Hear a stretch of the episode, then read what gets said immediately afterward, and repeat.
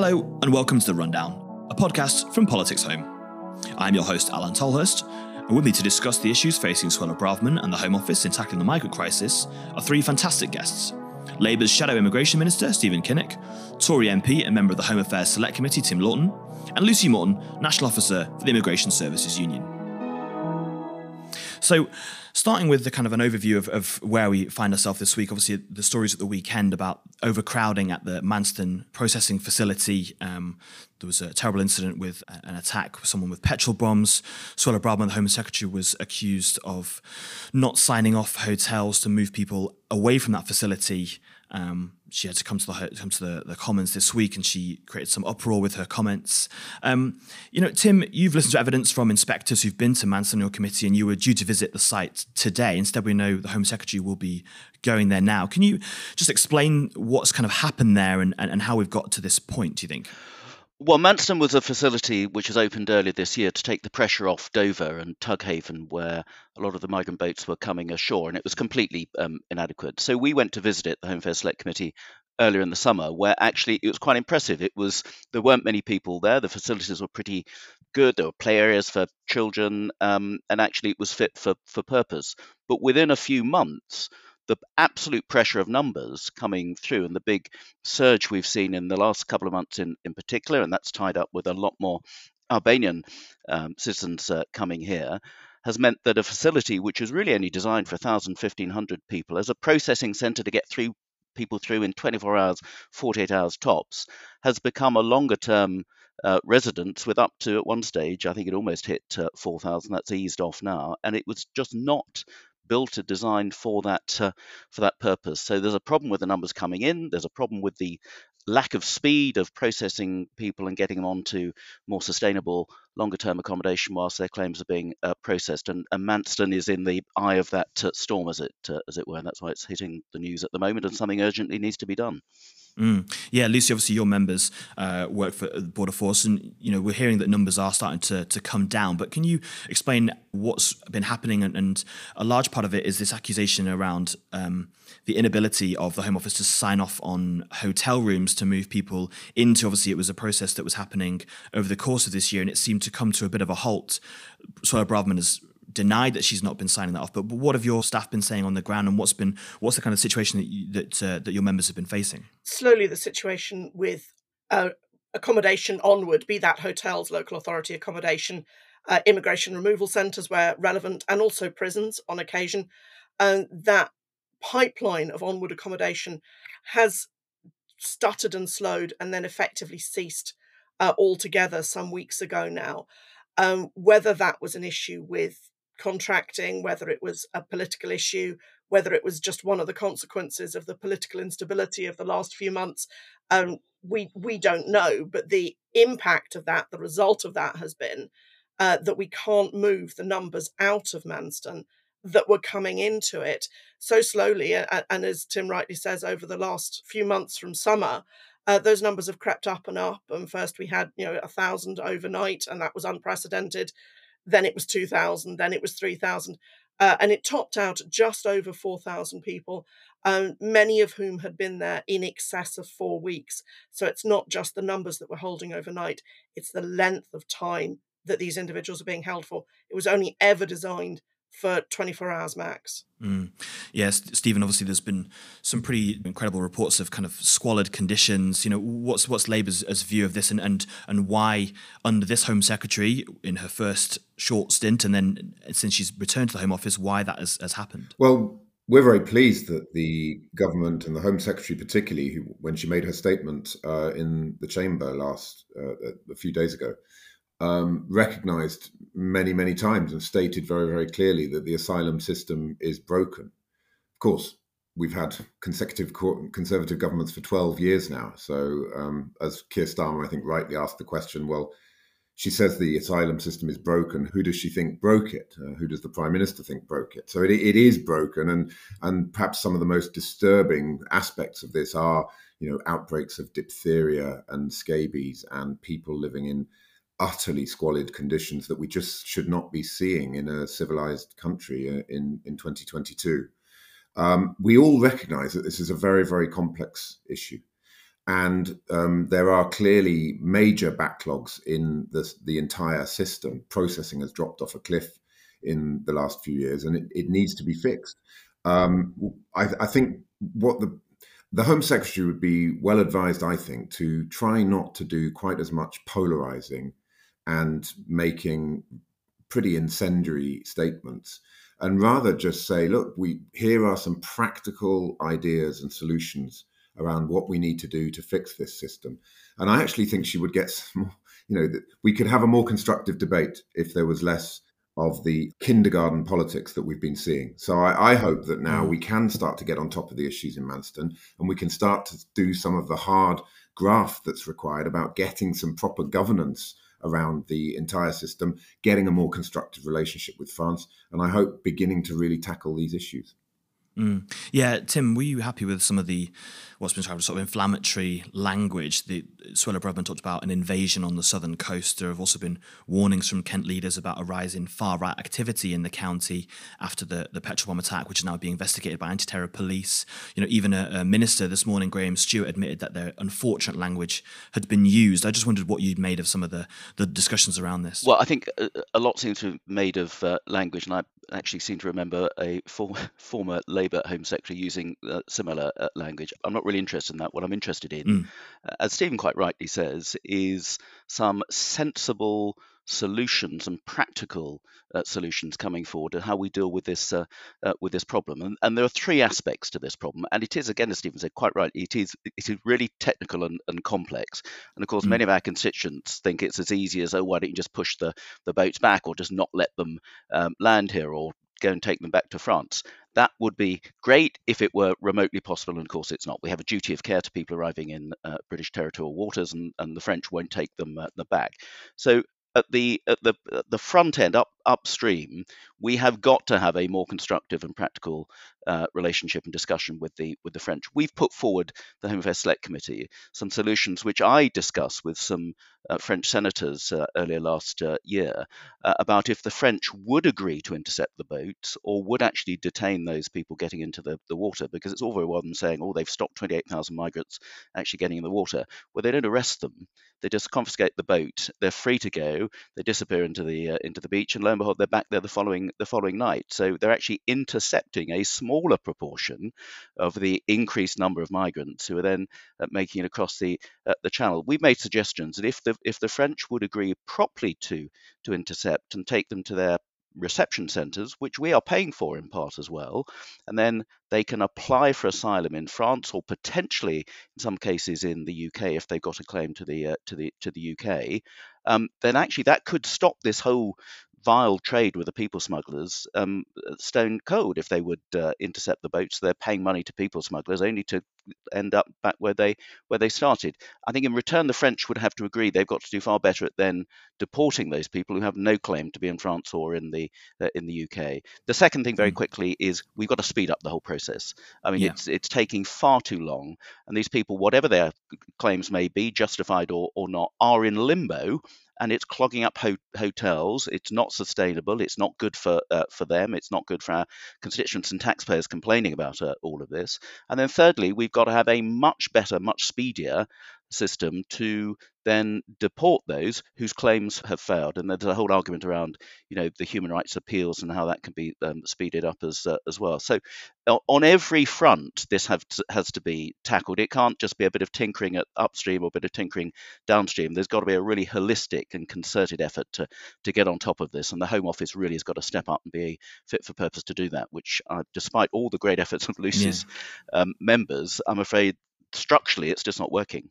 No, uh, Lucy, as Tim points out there, there's obviously processing figures, uh, as you know, Keir Starmer pointed out in, in Prime Minister's question as well, of, really low, something like 4% last year. You know, what do you, your members need to kind of solve this? You know, and what's the kind of long term solution? There's reports of you being redeployed from all over the country to try and help with this, but is it just simply a case that there needs to be more people involved in the process um, to be able to get rid of these backlogs and actually start to get the process moving again? What we've lacked for some time is a, a really strategic approach to this. Um, everything for the last two and a bit years has been predicated on the presumption that somehow there will be some solution that will turn off the tap. The French will intercept them. They don't. Mm. We can turn the boats back. we can't. Um, we can send them all to Rwanda. We haven't, and other countries that have used that solution have proved that that doesn't work either. What none of that has done is looked at, well, what can we do in the UK? What can we do that we can control and to put a really strategic approach to it? Just to give you a really sort of simple example, at the beginning of the year, there was a prediction as to how many individuals would arrive using this route this year. And the worst case scenario was 60,000. We've had 40,000 now, but we've run out of accommodation. So if we knew at the beginning of the year that we were looking at maybe 60,000, but no process was put in place to ensure that we could accommodate these individuals, that basic strategy has failed. And in the long term, that's what we very much need. Yeah, Tim is absolutely right about resourcing, getting the decisions through quickly, getting the court process through quickly, um, being able to maintain a, a, a location of where these folk are. And then if they don't qualify, pick them up and remove them quickly. And that's not just resourcing the Home Office, that's resourcing the Ministry of Justice as well, because delays in the court system are as much of this frustration as anything else is. Mm, yes, Stephen, it feels as though the, the government's claim that, you know, this is unprecedented, this wasn't what was predicted, doesn't really stack up given that the numbers are within what was being predicted earlier this year. I've spoken to former Home Office advisor who said that, you know, there's too much short termism and that, you know, this hotel situation would get into the point where it's, I think it's something like £6 million a day. And although it's right to sort of focus on alternatives, as Suella Braverman has talked about, you can't ignore that legal duty you have to people arriving. Yeah, I, mean, I, think we're all going to violently agree uh, on this podcast. Actually, I absolutely agree with what both Tim and Lucy were saying about the need for a, a multifaceted approach. There isn't one single silver bullet on any of this. It need it requires all of these measures to be taken. I mean, uh, one one area where I, th- I, think I probably differ with Tim is on the Rwanda plan. I, I, think the Rwanda plan is unworkable, unethical, and unaffordable, and I worry that it's becoming a distraction, which is actually gumming the process up even more because the inadmissibility parts of that are actually creating more bureaucracy uh, and more uh, backlog in the system, we would cancel the Rwanda plan and we would channel the money that's already been wasted on that 140 million pounds so far given to Rwanda into massively upgrading the resourcing of the National Crime Agency. We'd create a, a, a unit within the agency. Um, uh, we, we believe we could recruit up to 100 experts that would work with um, Europol and the French and the Belgians, the Dutch, and also, of course, the Albanians in terms of really cracking down on these uh, criminal gangs.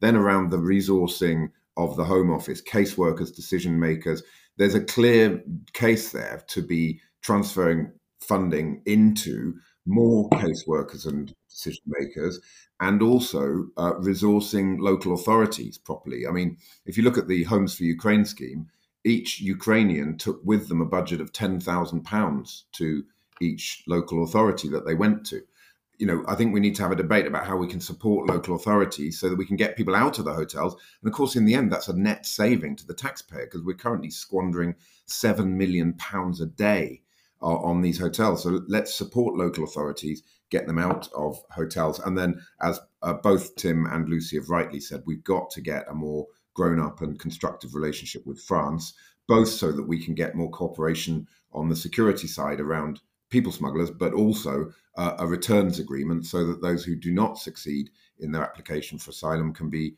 removed rapidly. Mm. So that's obviously part of Labour's uh, sort of alternative plan. Obviously, this issue dominated Prime Minister's questions this week. Rishi Sunak accused Keir Starmer of, of not having a plan. Uh, what's your kind of response to the suggestion that your party favours so-called open borders? Well, I just don't see any evidence for that at all. We've been we've made it very clear, not just on this issue, that um, the security of our borders is the primary responsibility of any government.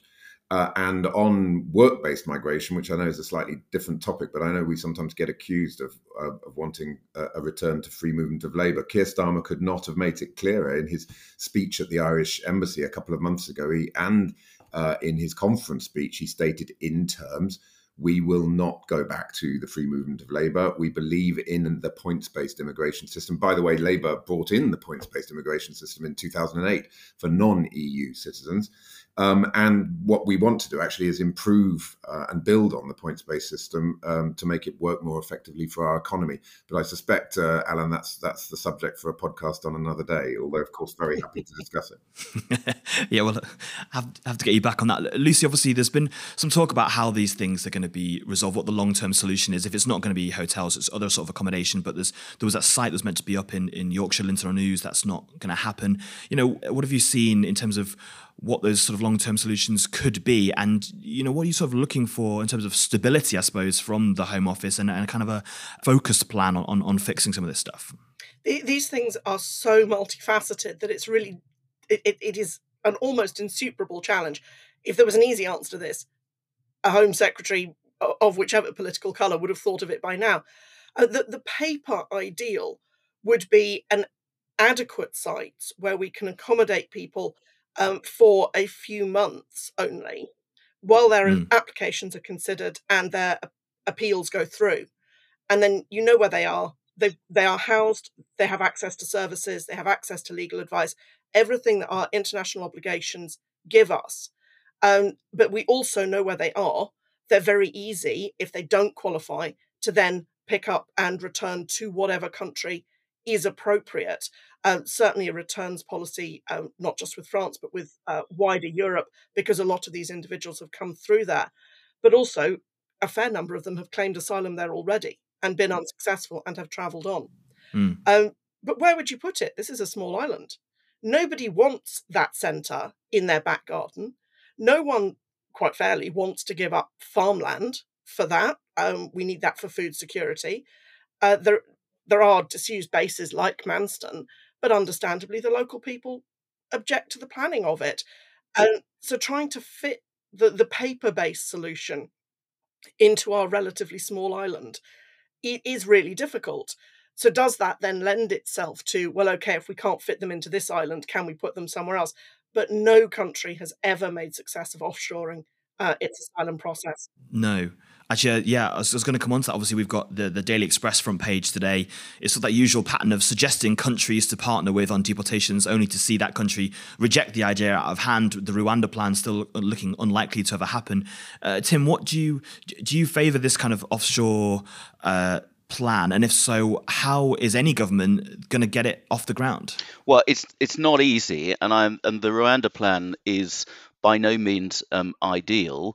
And the whole point of the Rwanda plan is it for to act as a deterrent. So effectively, somebody coming across the uh, the channel, it will be a, a lottery as to whether they end up in a hotel in Kent or on a plane to um, Rwanda, which might make them think um, twice about paying money to end up in Rwanda, which they didn't want to go to in the in the first place. Now the problem is it's fraught with problems. It was always going to have lots of legal challenges, which is what has prevented any planes getting off the ground um, now. So that whole deterrent uh, factor isn't there. In fact, if anything, you you could say that it's made the situation worse because you've got people smugglers um, encouraging uh, migrants to come across before that plan does get off the uh, the ground. So right. in the short term, there was actually an an incentive for, for more people to come across the, the channel. So I mean, I don't know whether it's going to work or, or not, but frankly, it's one of the only possible practical uh, solutions and deterrents. A part solution is only part of the whole this complex uh, problem, and until we actually get clearance for planes to take off and the message clearly gets out that this is now an option that it could affect uh, people. It's not going to have that deterrent uh, uh, factor. Stephen quite rightly has, has said their party is uh, against it. That's not helpful. That's adding, I think, to the feeling, though, uh, you know, it's never going to happen. Therefore, let's get across the channel as soon as uh, possible. I, I want to see it happen. Um, if and if not with Rwanda, there are other potential countries where some of the human rights criticisms would not necessarily um, apply. But it is just one part of a really complex problem, and the, the, the reason the the system is absolutely being overwhelmed now is I think most are agreed this this big surge in Albanian citizens coming here in the last couple of uh, couple of months that 12,000 more than 12,000 now against just 52 years uh, ago. And yet what's changed in Albania over two years? Absolutely nothing. It's not a, a country with a civil war. It's not a country with serious human rights uh, abuse. It's a candidate country to join the uh, the EU we have an agreement with Albania about cooperating to process uh, some of the people coming over with the help of officials from Albania co-located over over here. There should not be a problem with sending sending them back to Albania. And the comments by the Prime hmm. Minister, mm. I think um, it, it's in our mutual interest to sort this. It cannot be helpful to a country where they are losing almost 2% of their male population, as, as Dan O'Mahoney calculated from uh, Border Force the other, uh, the other, other day. Um, why are mm. people trying to leave Albania? That's not in Albania's um, interest. So we've got to get this sorted. And if we can fast track those Albanian claims, where I suspect the vast majority, particularly of single men, will not count to have uh, legitimate asylum uh, claims, it will take some of the pressure off the system so we can use Manston and others with a much swifter, more efficient uh, throughput properly to look at those people who do have a genuine claim and will we have a duty of, of care to give them safe haven here and can make long-term um, uh, permanent arrangements uh, for them. But they are being shunted to the back of the queue by this big surge of people who frankly are, are in most cases not genuine asylum seekers. Yeah, just following up on on the pressure I, I, reported yesterday on lots of council leaders in Kent being really frustrated with um, you know, them feel that they're being disproportionately affected by this with all they the stuff. And yeah. uh, you're an MP just along the, in, the coast in, in, West Sussex. Can you sort of understand that frustration? And do you think that there does need to be, you know, uh, a use of the rest of the country to deal with some of these problems rather than blaming it all on Kent or literally or leaving it all to Kent to deal with? Kent has been on the front line for years. I mean, they've been on the front line of, of safeguarding children for years because they've, they've been a repository, I'm afraid, of a lot of London boroughs placing uh, kids, not uh, not just migrant kids, but other children in the care system uh, in, Kent disproportionately. The impact that has on Kent's children's social services, on Kent schools, has been huge. And they're in the front line, obviously, of people coming across the uh, the channel. First of all, when it was coming in lorries or on Eurostar, and now coming across in uh, in in in dinghies. So Kent is completely overwhelmed and are doing an incredible job in really really challenging circumstances. So we have a displacement scheme so that many other local authorities are now taking some of the uh, uh, some of the people coming across, and they they need to. But you know the, the huge pressure on hotels in in Kent now coming across the border into East Sussex and, and West Sussex, we're seeing a lot of our hotels are being uh, uh, snapped up. That's having an impact on our economy, on our tourist economy, and everything else as uh, as well. So Kent is taking the brunt of it, but this is something where we need a national uh, solution, something that is sustainable and that permanently looks after those uh, people who really do have a genuine claim to be here, uh, that we welcome and want to be able to look after uh, safely, and can rapidly transit out those people who are, frankly, in some cases, gaming the system. Yeah, Stephen, there's, the Manston numbers do seem to be coming down now, but there's obviously there's a clear tension between uh, Suella Braverman and your opposite number, the Immigration Minister Robert Jenrick. Do you think you know she's still got the security issues hanging over her? Do you think that Braverman is should be able to stay in that position? Is she the right person to be able to try and deal with these problems? Well, it's would be very worrying if the relationship between Suella Braverman and her security services, um, particularly MI5 were to break down because they were they felt they were not able to trust her to keep confidential information confidential. Yeah. And I think ultimately that is a matter for the Prime Minister and the Cabinet Secretary. I think they need we need to get to the bottom of whether or not Suella Braverman can be trusted with confidential information. And, and if she can't, then she should clearly not be the Home Secretary of our country um, in charge of national security. Just a, a word on on the Albanian uh, situation. Yeah. Uh, I, I, I mean, I think we need data and evidence on this. We need to understand how many Albanian people who are coming here are actually even claiming asylum, because there are a number of indicators that are that many of them are not even trying to claim asylum. I think that the plan appears to be to come here and to melt away into the underground economy. Yeah, the letter from the Kent leaders actually says that a lot of them are leaving the processing centre and then just you know sort of disappearing essentially into uh, you know left at train stations and then they're never sort of heard from again. Yes. Uh, so i think we, we just uh, it's really important in this debate i think to not sort of jump to conclusions to be really clear about who are the albanians that are coming where are they coming from how many of are actually coming from albania or are they coming from other parts of europe where they may already be living? My understanding is that many of them are men seeking to work in the building and construction industry so, is there, you know, conversations we need to have with the building and construction industry in this country? and a proper conversation with the Albanian government to understand it. My my understanding is the Albanian government doesn't want to have uh, thousands and thousands of its um, uh, men of working age leaving the country and creating uh, diplomatic and political issues with other countries. But of course, if you go around alienating your partners, if you say, well, we're not sure whether President Macron is a friend or a foe, that's not going to help your dialogue with the French. If you use language like the language of invasion, it's not going to help dialogue with uh, with uh, the government of Albania. So let's, I think, try and put um, some calming measures into this debate. Let's get the data and the evidence, understand what is going on, and then let's try and find practical and constructive solutions uh, rather than lots of dog whistle and knee jerk politics.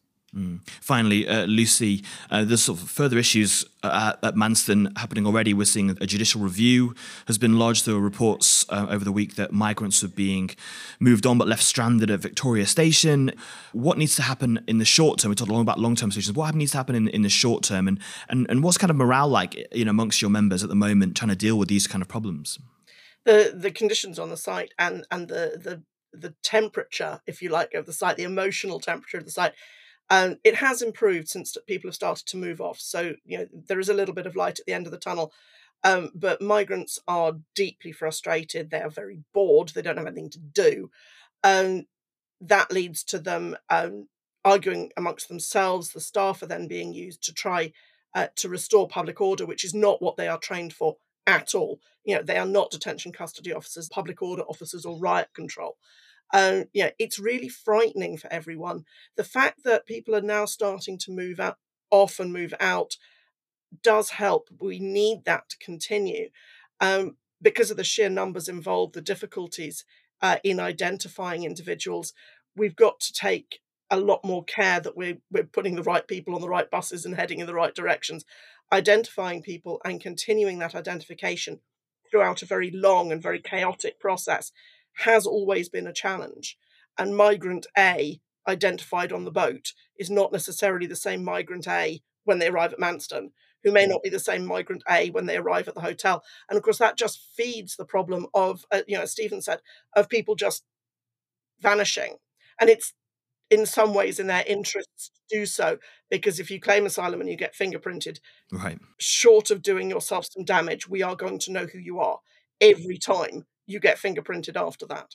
Mm, interesting. Um, just finally, Tim, there's a talk of a kind of a resurgence, perhaps of a UKIP style party if the situation isn't isn't fixed. As, as a conservative, what are your kind of thoughts on that? It's the sort of issue that uh, that UKIP and some of the, the, the, fringe split off parties from from that always love to jump on that uh, that bandwagon. It's it's not helpful. I think uh, Stephen is is right. We need to have a calm and rational and balanced um, approach to this. This is all about finding solutions rather than whipping up uh, vigilante uh, action. As you know, there's a there's a real risk of that uh, mm. happening if we're not careful, and that and that that lone bomb attack, which fortunately didn't um, uh, harm uh, anybody, but you know we don't want anything further like that getting out of uh, getting out of hand. So I think we we all need to work on this together because it's a problem that is not helping uh, anybody and it's not helping other European countries as as well which is why you know I, I just don't understand why we've not been able to have a more constructive joint approach with the French when it's in their mutual interest if we can stop large surges of people heading for the North French coast because the problems that is creating over around uh, Calais. I mean, all the MPs around the Calais area are pulling their their hair out because it's causing huge problems for them as uh, as as as well. So coming up with some constructive solutions, of which you know I put one or two forward that our committee has uh, investigated, is in everybody's um, uh, interest, and the same sort of arrangement with uh, with Albania as uh, as as well. The last thing we need is for people taking the law into their own hands, which is why people have got to see that this is being dealt with. There are solutions, and we're not throwing more and more taxpayers' money at hotel accommodation when we've all got loads of constituents uh, been waiting on housing waiting lists for for ages and are, are, getting more and more uh, neglected. So that's the fear that it will whip up that uh, that resentment. And yet we have a duty of care, have always been generous in that duty of care, and my constituents are happy with that duty of care to genuine asylum seekers fleeing from uh, danger and persecution. And that does not appear to be the case for the many Albanians at the moment. That's all we've got time for this week, but you can read all the latest on the big stories from Westminster at politicshome.com. And keep right up to date by subscribing to our seven day a week newsletters by clicking on the link in the top right hand corner of the website. Thanks to my fantastic guests, Stephen Kinnock, Tim Loughton, and Lucy Morton, and our editor was Laura Silver. Thanks to you all again for listening. Please subscribe wherever you get your podcasts and leave us a review. If you want to get in touch, then reach out to us on Twitter at PoliticsHome or email us via news at politicshome.com. But for now, I've been Alain Tolhurst, and this has been The Rundown.